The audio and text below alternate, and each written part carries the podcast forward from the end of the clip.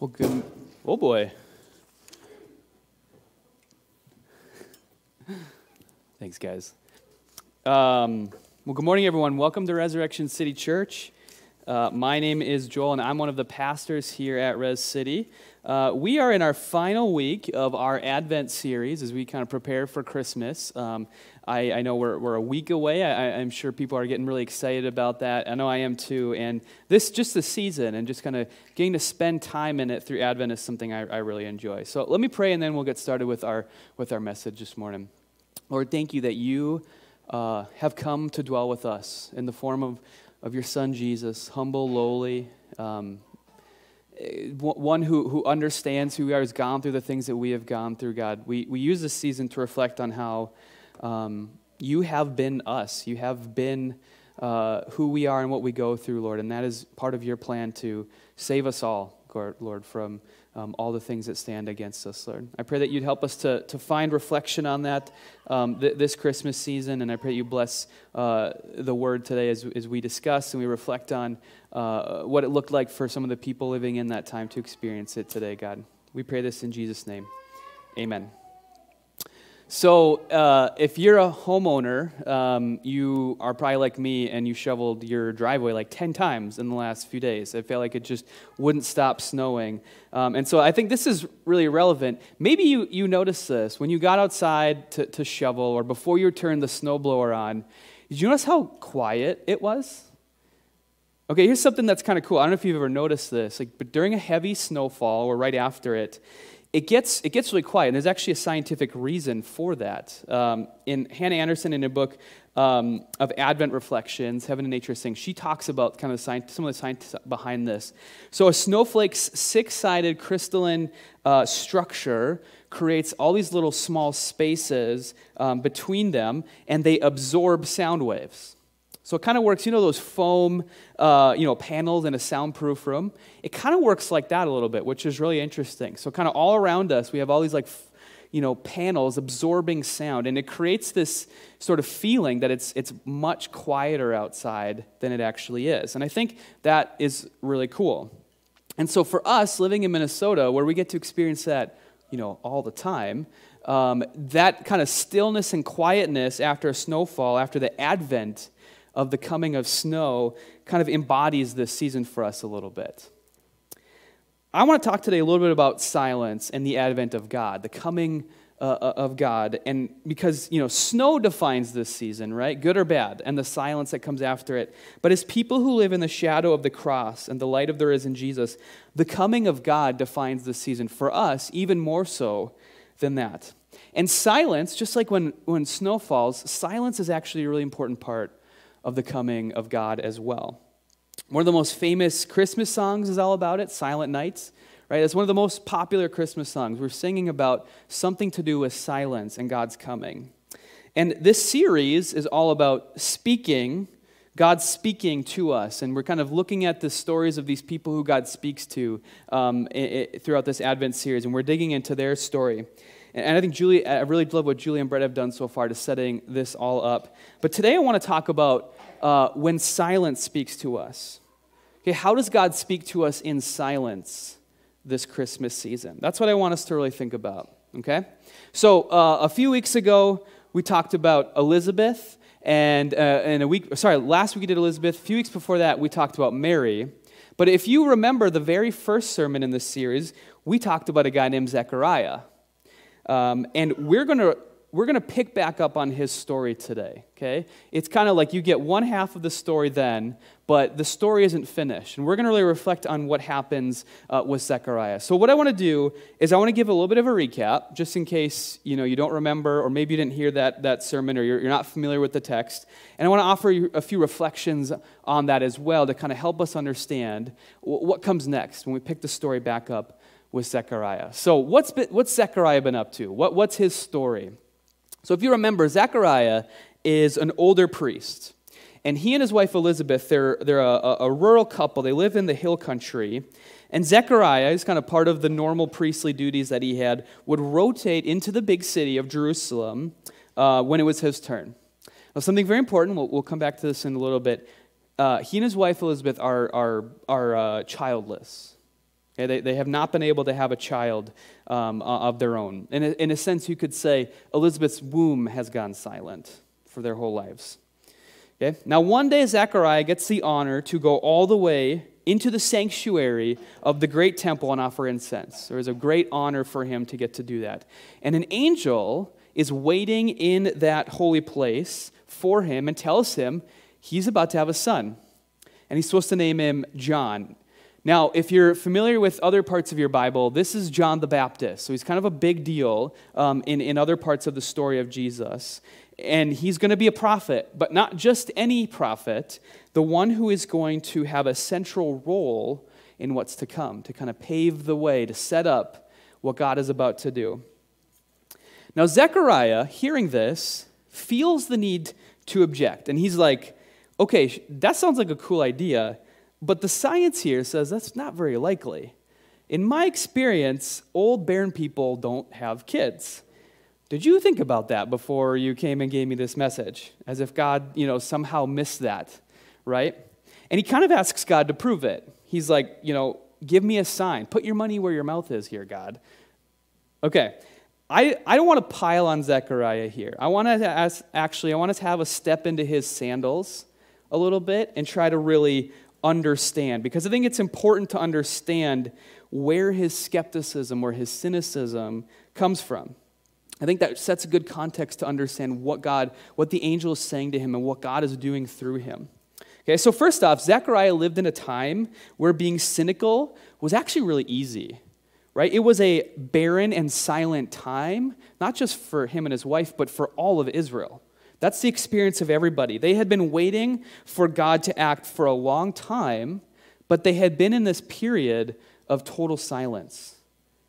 They'd been waiting for God to speak to them and move, and nothing had happened. And in the meantime, you had had all these pagan soldiers uh, move into their land and start to run things for them. So they're living under the thumb of these other people. And on top of that, like we said, to pile onto his cynicism and skepticism, they've been barren and childless. And for many years, we can assume that they had been praying that God would give them a child and that God would do something about the situation that they're in as a, as a people, and nothing had happened. Now, I doubt, I highly doubt that Zechariah, a devout priest, had any doubt as to whether or not God could, in theory, cause them to have a child. I'm sure he, you know, he's not a modern day skeptic who like doesn't believe in miracles or something. I doubt that's where this is coming from. It's not ignorance, it's not disbelief that objects to what the angel says. I think it's something else. I think it's that specter of the ongoing silence that he had felt his whole life and the callousness and the pain of a lifetime of disappointment that's asking for a sign, that is having trouble kind of believing what the angel has said to him. I think that disappointment had been stirring in his stomach, stirring his stomach into a knot every time he walked by a garrison of Roman soldiers on his way to get coffee in the morning, just a, a reminder of what was going on. And every time that he heard a friend or a family member was pregnant, just a thousand little paper cuts to the soul over and over again, bleeding all the hope out of him. I think that's what's speaking here. You can imagine what that does to, to someone over time. Uh, Julie kind of talked about how Zechariah seems a little bit hardened here. He'd been serving God his whole life, and yet here he was, childless and oppressed. Likely stuck with all the questions that we can imagine that he would be asking, tossing and turning at night in bed, not able to fall asleep. Does God really love me? Does he hear me? Is he punishing me? Is he just less powerful than all the other Roman gods? And as much as you might want to trust, if you're Zechariah, those things kind of linger and fester, right? You can't really help it. And so Zechariah finds himself wanting some certainty. I don't think he felt like he could just trust God here. Deep down, maybe he felt like he was kind of owed that. And I think it makes Zechariah a sympathetic figure for us as we read. But this is the whole point of the angel's visit. The thing Zechariah is feeling disappointed over, that he's hardened maybe and cynical about because of all this silence, God is speaking directly to those things here. And he's mending them. He's delivering Israel, and he's going to use their child to do it all at the same time. But Zechariah, while longing for God to move, it doesn't really seem like he's in the right emotional or spiritual place to hear this news. Um, his disappointment just seems like it's kind of been caked up so high in his heart that he can't respond in faithful joy to this awesome news. So that's what I think prompts that response from him. So the angel says this Okay, look here. I'm Gabriel. I stand in God's presence. Okay, I know what I'm talking about, dude. I was sent to speak to you and give you this splendid news. Now, listen, you will be silent. You won't be able to speak until the day when it all happens. Like what, like what Brett said, Zachariah gets the mute button here, right? I thought that was a really good way to put it. And so what happens is more silence. Okay, but this is interesting. It's not silence from God.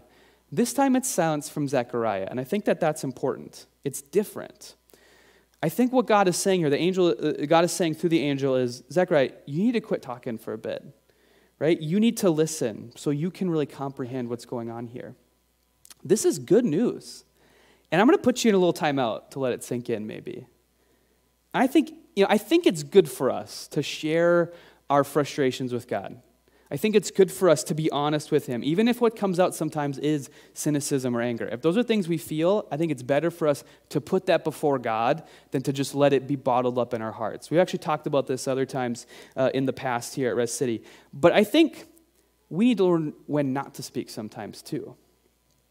Okay, I think sometimes, in fact, maybe more than we probably think, silence is the only way we are really going to hear from God and process the good news of His gospel if we're trying to catch a ball, we're not, we can't be trying to throw a ball at the same time. We have to be ready to catch the ball thrown to us. And I think in the same way, if we're talking all the time, how are we going to hear and process what God has to say to us? Um, if you have been getting our Res City Advent Devo, um, which is so great, I just really love hearing from the different people at Res City writing this. Uh, Chris Heen had a, a, a, post in there, or an, uh, an Advent Devo that came out this week that kind of spoke to this. And I'm going to quote Chris here on this. I thought he just had a really, you know, really good point to make. Asking God to speak and then not taking time to listen is only lip service. Taking that to the extreme and asking God to speak and then being so busy seeking worldly success, running from fear, or numbing ourselves with vices that we can't hear anything, even when we do take a few minutes to listen. I think we have to be intentional about this. I think it really matters that we do that. And that's kind of what's happening with Zechariah here. So that's where we left Zechariah. Now, we're going to pick up and see where he's at nine months later. But first, I want us to pause. I want us to reflect on this a little bit. I want you to ask yourself where do you need to be silent this Christmas season so that you can hear God's voice. There could be a lot of things going on that keep us from hearing God right now, right? Uh, for, for Zechariah, it's his own disappointment, and ultimately, it's his own voice that seems to be getting in the way of really hearing what God has to say. And so maybe that's you. Maybe your disappointment with the way the world is and just feeling like you need to verbalize that disappointment to yourself and others you know, while a good thing, I think, oftentimes, is actually getting in the way of you hearing what God has to say, to speak to that disappointment. Right? You might think God doesn't care, but in reality, we can get so attached, I think, to our opinions, our hurts, our disappointments, that we actually miss it when God speaks because we're uh, too busy hearing what we have to say or what we think. Maybe it's the season itself, right? Uh, maybe the Christmas stuff that we do around this time of year, right? There's so much of it. It's, it's kind of blaring a real distraction into your heart, right? All the other Christmassy stuff that's going on is actually keeping you from being able to hear what God actually has to say. The, the music, the Christmas specials, the lights, the Hallmark movies, the baking, the holiday parties, the traveling, all of it can actually get in the way. It can obscure our hearts from hearing what God has to say right? And we love this season. It's great. There's so much fun and joy to be had with all that stuff that we do. But I really think like someone who, you know, deeply thirsts, who is who is uh, needs some water, but they're going and drinking salt water instead of the actual real thing. Much of what comes with this season doesn't actually satisfy the deep longings that we have. It's not what we actually need. And it can actually keep us from drinking the real thing. And on top of that, there's so much other stuff that happens this time of year, right? Students, school's kind of at a halfway point, and you've got all this transition stuff you're doing. Um, you know, finals are over, but you're getting ready for new classes. You're trying to cram in some fun in between. Uh, maybe it's end of the year stuff for work or finances or just stuff around the house. It just gets so busy, it just piles up. Um, maybe it's, it's something else. Like, you guys, I was at that Vikings game yesterday. That was a ton of fun all right? But I'm going to be honest with you. I've had a hard time about, you know, not thinking about anything other than that, right? That was really fun, but it's been on my mind, and I've recognized, like, that keeps me from actually getting to hear from God. And that can happen with so much other stuff that we get excited about. And we miss the fact that God has spoken to the world and to our hearts with the birth of a small child. Like Zachariah and Elizabeth, he speaks to both our personal situations and also the state of the world itself. He's saying, we're valuable, we're wanted just as we are, that we in the world are not worth giving up on, even in our sin and our cynicism, that we are never forgotten and that broken things can be made right. There is hope for us. But if we won't be silent when what God has to say for us at Christmas can't really get into our hearts and speak to us and change us. And that's where I want to pick up with Zechariah here, with the idea that God can change us as he speaks deeply to our hearts in silence. Because while the camera has been on Mary and Elizabeth, which we've been talking about the last few weeks, something has been happening to Zechariah in that silence. And that's why I really love this story, because I think it's very human, it's very us, but it's also very God. We often fear that when shame comes on us, the story is over, that we're locked into it, that it will always be this way, God is done with us. Right? And I was thinking about this a lot yesterday, right? I think really, Zechariah probably spoke in a moment where he wasn't really thinking. Something just, it just slipped out of his heart. It was something that was really there, but it just kind of slipped out. I doubt that, you know, if he had time to think about it, I mean, what would you do? Like, it, how, how much would you be thinking about what was going on if an angel was just standing in the room with you, right? You'd probably blurt something out too, right? And, I, and I, I would imagine that period of silence that he's in was filled with a lot of shame or embarrassment, right? Asking himself, man, why did I say that? Why couldn't I just have held my tongue for a second? Replaying that conversation over and over again. We've all been there before. I imagine that you have felt like that in the past, but you can't really take it back. And what we see here is God doesn't leave Zechariah in his shame, in his silence, his embarrassment, whatever it is. And I think it's a reminder for us that God is never done with us, that he works through ordinary, messed up people like each of us to bring about his plans. He's a God of forgiveness, he's a God of second chances. And we see this in this Christmas story. It's kind of a mini gospel story. And I actually think we see it in Elizabeth and Mary too. Right? So for uh, Elizabeth, for example, this is from Luke 125. This is the Lord's doing, Elizabeth said. At last he has looked on me, he has taken away my public shame. For Elizabeth, the gospel story in miniature is that any shame that she had for being childless is gone. It's been taken from her by God. She no longer has to bear that shame.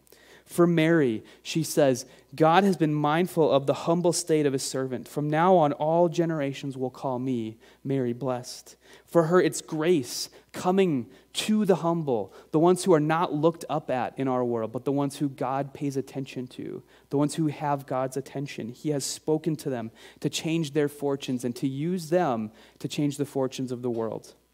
And for Zechariah, it's a second chance. And so now Zechariah is transformed by his encounter with God. Once again, he can't help but speak, but what he has to say is different than his earlier tune. So let's see what's going on here as we pick the story back up with him. This is Luke 1 57 to 62. When it was time for Elizabeth to have her baby, she gave birth to a son. Her neighbors and relatives heard that the Lord had shown her great mercy, and they shared her joy. On the eighth day, they came to circumcise the child, and they were going to name him after his father Zechariah. But his mother spoke up and said, No, he is to be called John. They said to her, There was no one among your relatives that has that name. Then they made signs to the father to find out what he would like to name the child. So the pattern, at least in their city, is to name a child after a family member. You kind of kept the family name going, and because they didn't have any other one, they were just like, let's default to the dad's name. Well, Zachariah Jr. sounds great, right? And everyone just assumed that that's what they, what, what they would go with. And so the pressure is kind of on Zachariah and Elizabeth now. Um, for them to pick a name, this is actually just kind of interesting to think about. To pick a name that has nothing to do with your family here is actually a pretty bold move. Okay, because what happens if this kid doesn't grow up to be a prophet? What if he's like still living in Zechariah and Elizabeth's you know, basement in his 30s, right? What if he's just, they're just like, oh my gosh, we really had high hopes for this kid, but uh, we were definitely wrong about that. We should, you know, uh, what if there's nothing special about him? They would probably feel pretty stupid. They should have just gone with the normal convention of naming their kid, you know, Zachariah Jr. or, you know, something else in the family. And we've seen Elizabeth has been bold here. She's willing to go to push back against that pressure because she trusts God.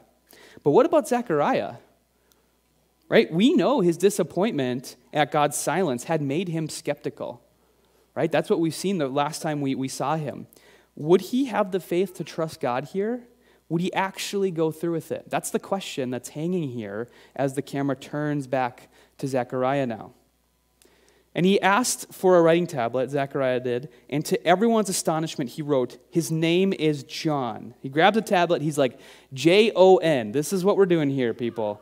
And immediately his mouth was opened and his tongue set free, and he began to speak, praising God. All the neighbors were filled with awe, and throughout the hill country of Judea, people were talking about all these things. Everyone who heard this wondered about it, asking, What then is this child going to be? For the Lord's hand was with him. So the, the astonishing events that have taken place with it get people's attention, and they're like, something does seem to be going on here.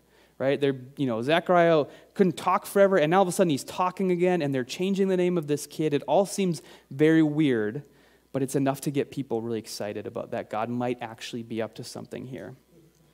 And once Zechariah starts talking, man, he, he just, he's making up for lost time. He's got nine months worth of silence, and it looks like he's, he's trying to catch up on that. So here's what he says His father, Zechariah, John's father, Zechariah, was filled with the Holy Spirit and prophesied. Okay, so stop here. Notice this.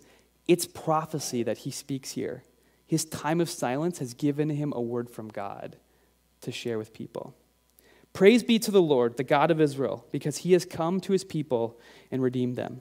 He's raised up a horn of salvation for us in the house of his servant David, as he said through his holy prophets of long ago salvation from our enemies and from the hand of all who hate us, to show mercy to our ancestors and to remember his holy covenant, the oath he swore to our father Abraham, to rescue us from the hand of our enemies and to enable us to serve him without fear, in holiness and righteousness before him all our days.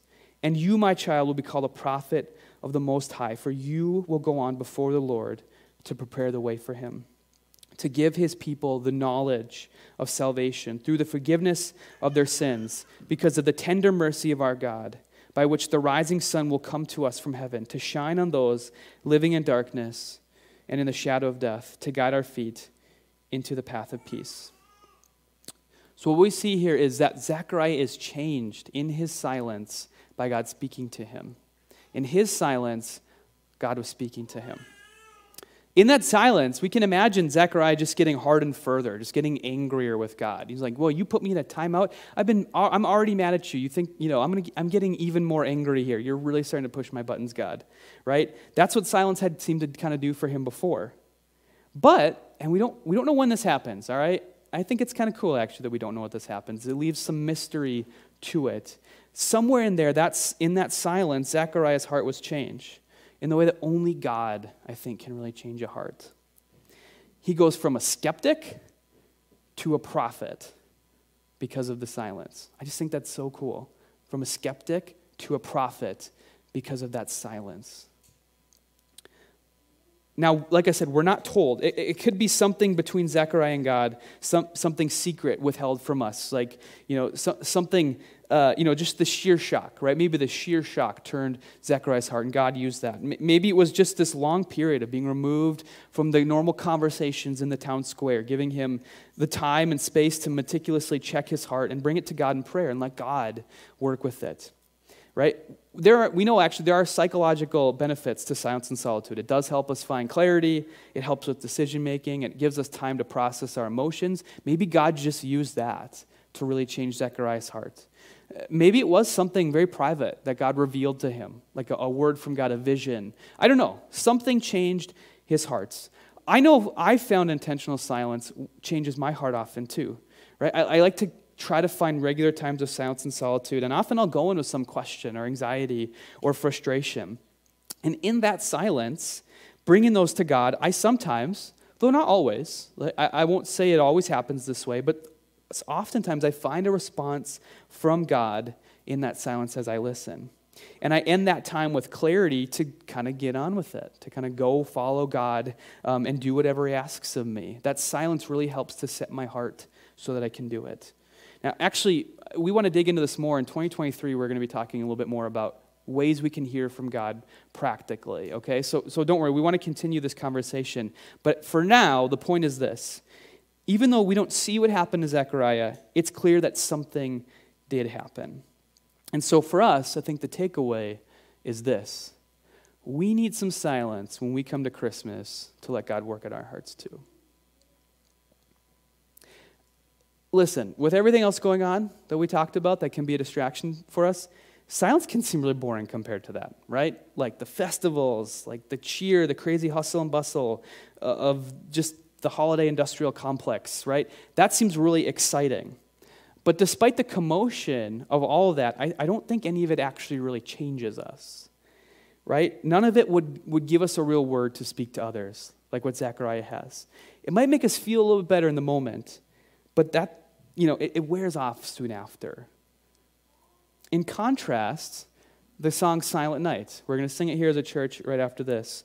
It's a famous Christmas song, but it points us to, I think, a different vision of Christmas, the one that embraces silence. The, the whole point of the song is that in this quiet, humble, seemingly insignificant moment, something deep and profound for the world was happening, unlike anything that had happened before or since then.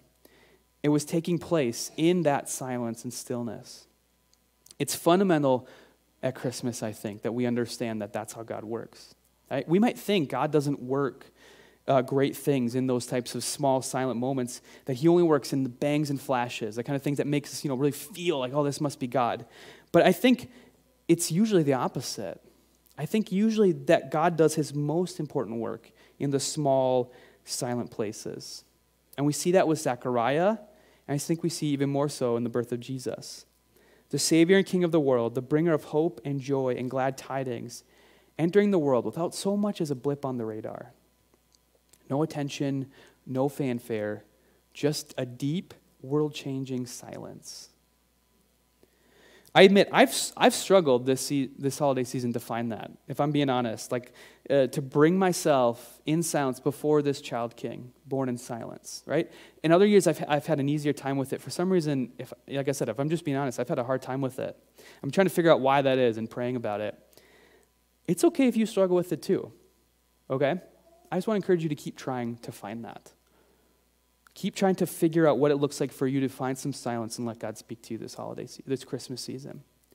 And as we finish our last Advent sermon and you, you prep to go on uh, with the holiday festivities, that's what I want you to be thinking about. Don't neglect silence and stillness this Christmas, even if it's tough, even if you have to be intentional, you have to carve it out, you have to mute yourself or mute something else in order to find it. It's likely to do far more for you and connect you to God more than anything else you could do around this time of year. Let's enter into a time of some prayer and some worship as we kind of reflect on this. Um, I'm going to pray for us, and then we will uh, spend some time in worship. Like I said, we'll actually be singing Silent Nights, a good time to reflect. And um, please take some communion. Christmas is, is the season where we, where we reflect on, on what God has done for us, who He is, and we see that in the, the great actions that He does. Coming in, you know, in the, in the presence of a small child um, kind of born off, off to the side, off of everyone's radar. Um, and then as he grows up, uh, becoming someone who takes on, who is seen as a, as a villain or a criminal, and who's crucified or died, but on our behalf, so that he might take the sin of the world and completely change and transform us and the rest of the world. So let, let's pray, and then I invite you to, to partake in that time of worship and come up and take communion.